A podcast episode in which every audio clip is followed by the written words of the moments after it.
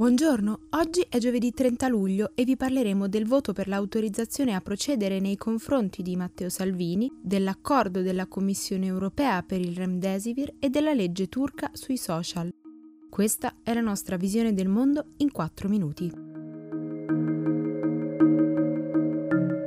Oggi i senatori sono chiamati a esprimersi sull'autorizzazione a procedere nei confronti di Matteo Salvini, indagato per sequestro di persona dalla Procura di Palermo.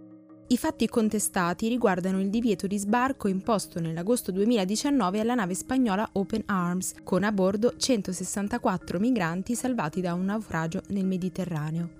Nel tentativo dichiarato di convincere l'Unione Europea a prendersi maggiori responsabilità nella gestione del flusso migratorio, l'allora ministro dell'Interno aveva lasciato che rimanessero per sei giorni di fronte all'isola siciliana di Lampedusa, Solo ai minori era stato concesso di sbarcare il 18 agosto, dopo quattro giorni fermi di fronte alla costa italiana e diversi altri di traversata.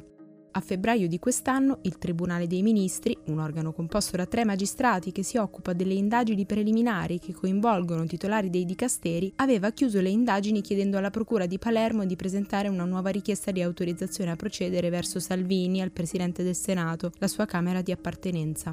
A maggio la giunta per le autorizzazioni a procedere, presieduta dal senatore Maurizio Gasparri, aveva negato il suo consenso. Allora era stata fondamentale l'astensione di Italia Viva, che si era detta garantista, e il cambio di casacca di Alessandra Riccardi, che passò dal Movimento 5 Stelle alla Lega. Anche domani sarà il partito dell'ex premier Matteo Renzi a rappresentare l'ago della bilancia perché con i suoi 18 senatori potrebbe aiutare Salvini a raggiungere la soglia del no. La maggioranza assoluta è fissata in 160 senatori e la destra, ovvero Lega, Forza Italia e Fratelli d'Italia, arriva solo a 136. Movimento 5 Stelle, Partito Democratico e Liberi e Uguali hanno annunciato che voteranno a favore dell'autorizzazione. Secondo uno studio effettuato a Mumbai, la capitale dell'India, oltre la metà delle persone che vivono nelle baraccopoli della città ha avuto il coronavirus. Il report è stato realizzato selezionando casualmente 6.936 soggetti. Dalle analisi del sangue è emerso che il 57% degli abitanti delle zone più povere ha sviluppato anticorpi virali. Secondo i dati istituzionali, localmente i positivi sarebbero poco più di 110.000, ma questo studio mette in dubbio la validità dei numeri, anche perché a Mumbai vive nelle baraccopoli circa il 40% della popolazione. Intanto la Commissione europea ha dichiarato di aver firmato un accordo da 63 milioni di euro per garantire migliaia di dosi di Remdesivir, l'unico farmaco sperimentale autorizzato a trattare le persone che hanno sviluppato gravi sintomi legati al coronavirus. Da quanto annunciato, i rifornimenti sarebbero sufficienti a curare 30.000 pazienti in tutta Europa. Infine, alcuni funzionari russi hanno respinto le accuse secondo cui Mosca starebbe diffondendo negli Stati Uniti fake news sulla pandemia, definendo le teorie del complotto.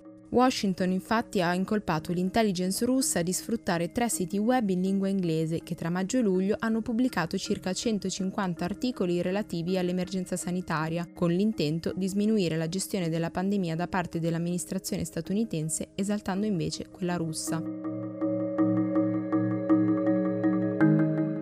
Il Parlamento turco ha approvato una legge che permetterà al governo di esercitare un maggiore controllo sui social network.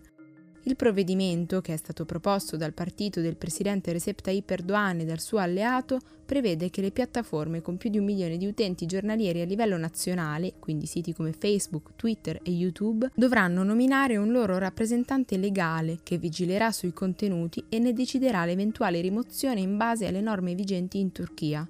Se la società non eleggerà un proprio referente, che deve essere un cittadino turco, sarà sottoposta a sanzioni e alla riduzione progressiva della copertura online, fino a rendere inaccessibili i suoi contenuti. I social dovranno anche conservare i dati dei loro utenti nel paese, rendendo gli archivi più facilmente accessibili alla magistratura. Secondo gli attivisti per i diritti umani, la legge rischia di rafforzare la censura su Internet, andando a colpire ulteriormente la libertà di espressione, già fortemente limitata dalle autorità. Oggi è tutto, da Antonella Serrecchia e Rosa Uliassi, a domani.